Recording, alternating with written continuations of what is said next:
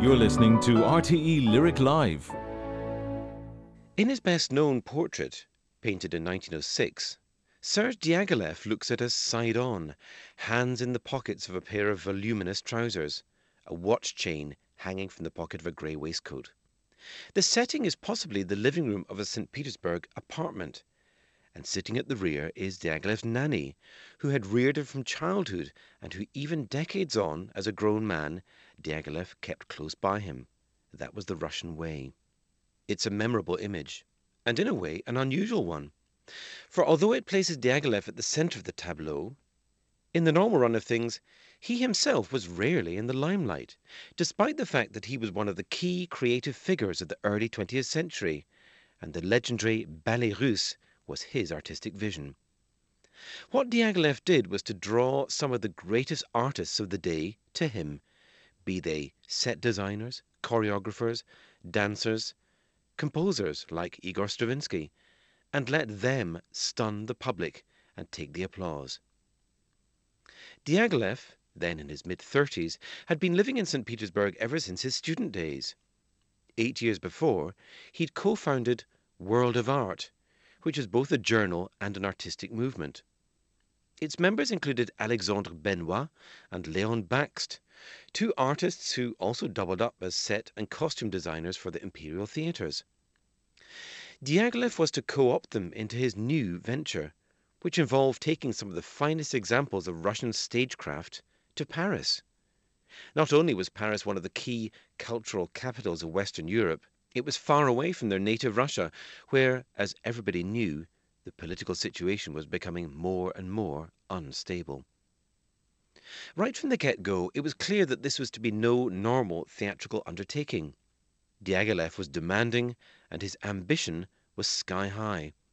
As he used to say, there is no interest in achieving the possible, but it is exceedingly interesting to perform the impossible. His very first opera production outside Russia was of Mussorgsky's spectacular Boris Godunov, which he brought to Paris in 1908. Diaghilev wrote to a French journalist promising that there would be 200 incredibly sumptuous costumes, silks woven with gold and embroidered with pearls. Don't think I'm joking. And he wasn't. The following year, Diaghilev brought in the dazzling young Igor Stravinsky, who made a stunning impression with a succession of brilliantly forward looking scores, most of all the infamous Le Sacre du Printemps, The Rite of Spring. The story of a Russian virgin being sacrificed to propitiate the god of spring was perhaps never going to be an easy-going spectacle. In the hands of an inspired production team, including two brilliant artists, choreographer Vaslav Nijinsky and composer Stravinsky, it was stunning and shocking, and just too much for many bejeweled members of the audience to endure at that Parisian first night on the 13th of May, 1913. The artist Valentine Gross was one of those there to experience it. She knew that the new ballet was going to be unconventional, but said, I was expecting neither such a great work of art or such a scandal. The theatre seemed to be shaken by an earthquake. People hissed, howled, and shouted insults and jokes, incensing those who actually wanted to see and hear the ballet. Since much of the music became inaudible, it was a mystery how the dancers managed to stay together. So, what did Diaghilev think of this scandalous evening? Jean Cocteau reported that Diaghilev was distraught, reportedly weeping and reciting Pushkin to compose himself. But in fact, Diaghilev did nothing of the kind. He just went out to a restaurant. According to Stravinsky, all Diaghilev said was that the outraged reception in the theatre was exactly what I wanted. Diaghilev knew how valuable a scandal could be.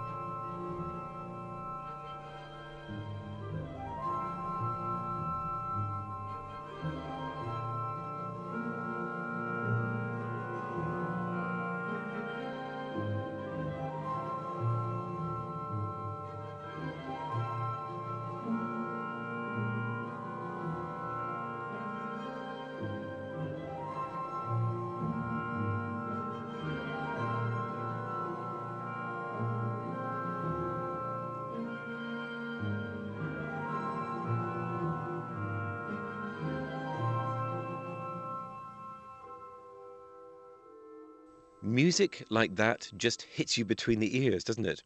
And if there's one work that sums up the shock factor of the Ballet Russe, it's that Rite of Spring score by Stravinsky. But the visual aspect of the productions was every bit as important. And it's a sign of the clout that Diaghilev had that he was able to get the very greatest artists of the day to work with him. Henri Matisse was one. After getting knocked back at first several times, Diaghilev and Stravinsky managed to charm and then cajole Matisse into working on a new opera of Stravinsky's, The Song of the Nightingale.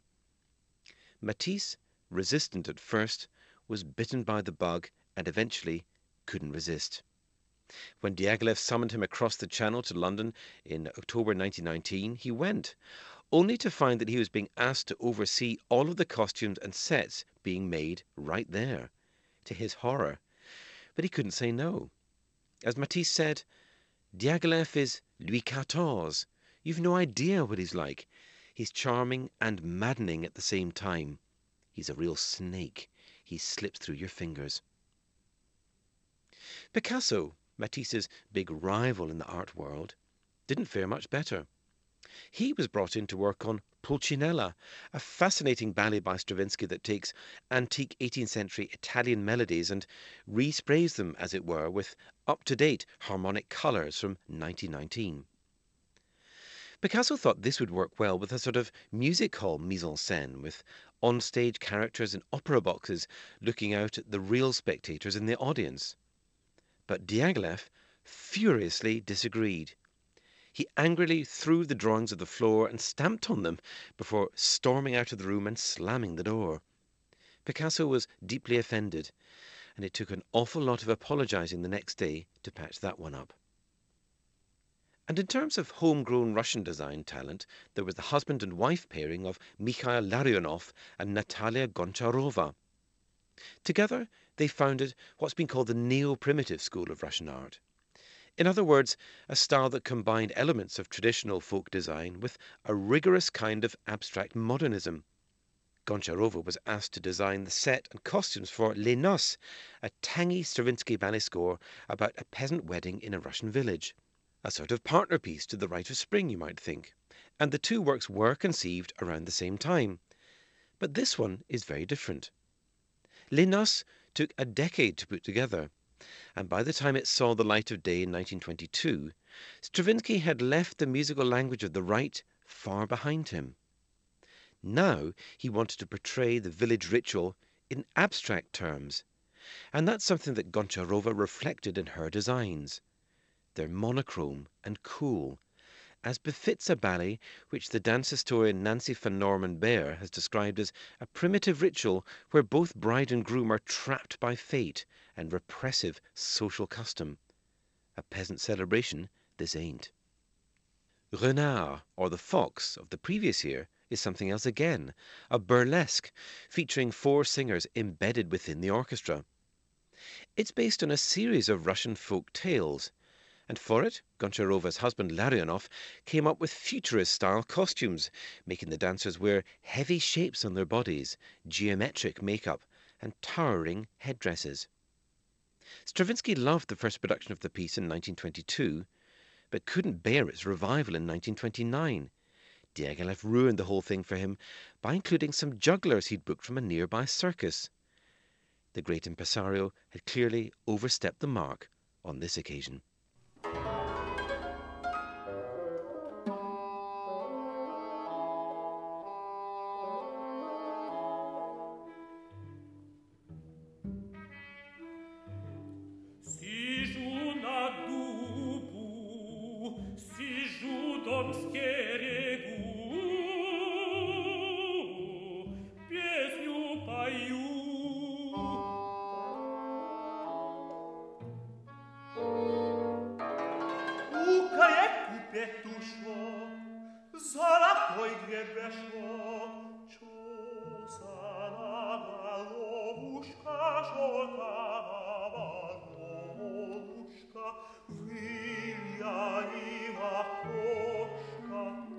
Yeah.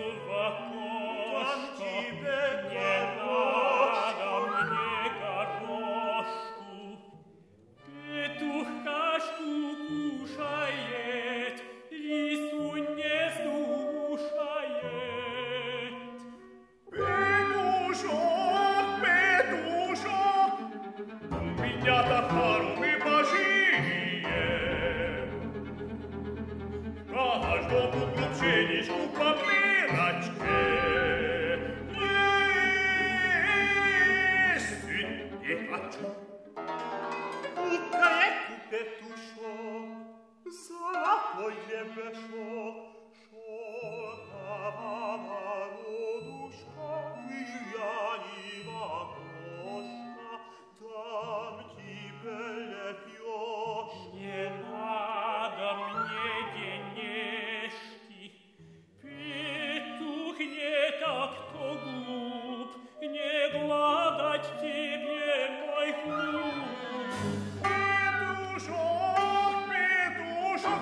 zakotypany zjaszeje, zjasie mu na tym jaszeje.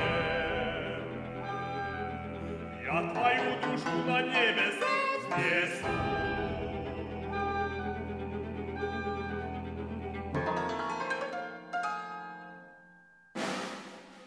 Nie, skarom się, lisinka! Komu skaromna, a nam zdrowie! понесла меня лесом, понесла поту, по пустым бережкам, по высоким горам. Жия сыпни, далекие страны, за три девицы мерзится, твое царство сидеса, твое государство. Доктор Баран, учись из меня леса, доктор Баран, учись из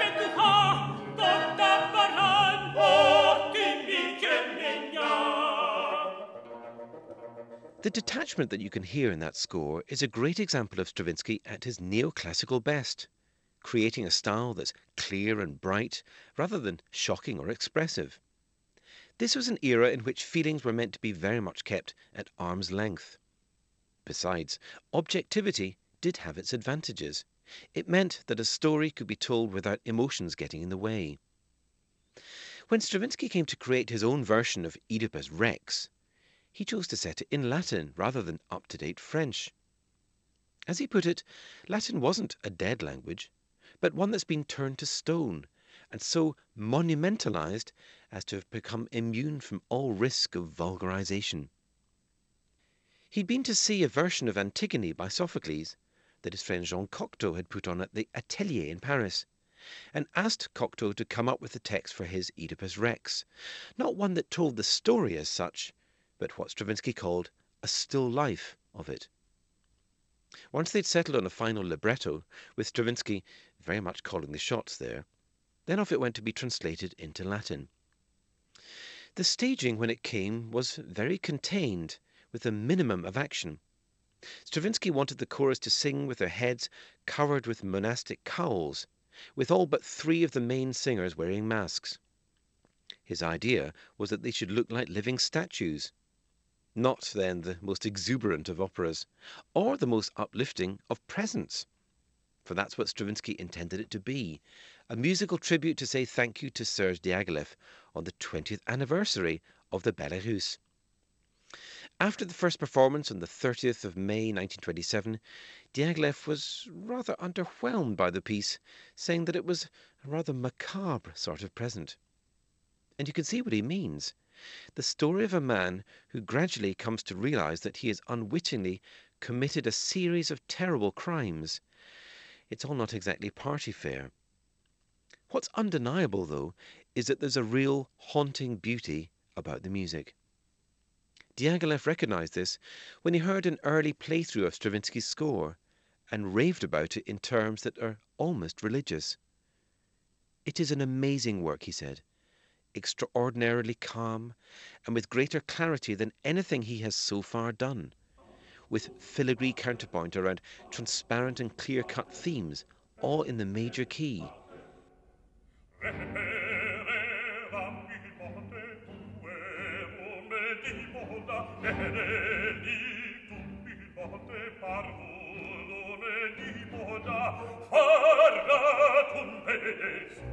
Un erratur pedes arvum num edibuda repereram il monte il monte repereram aduneram ad omnibus di edibuda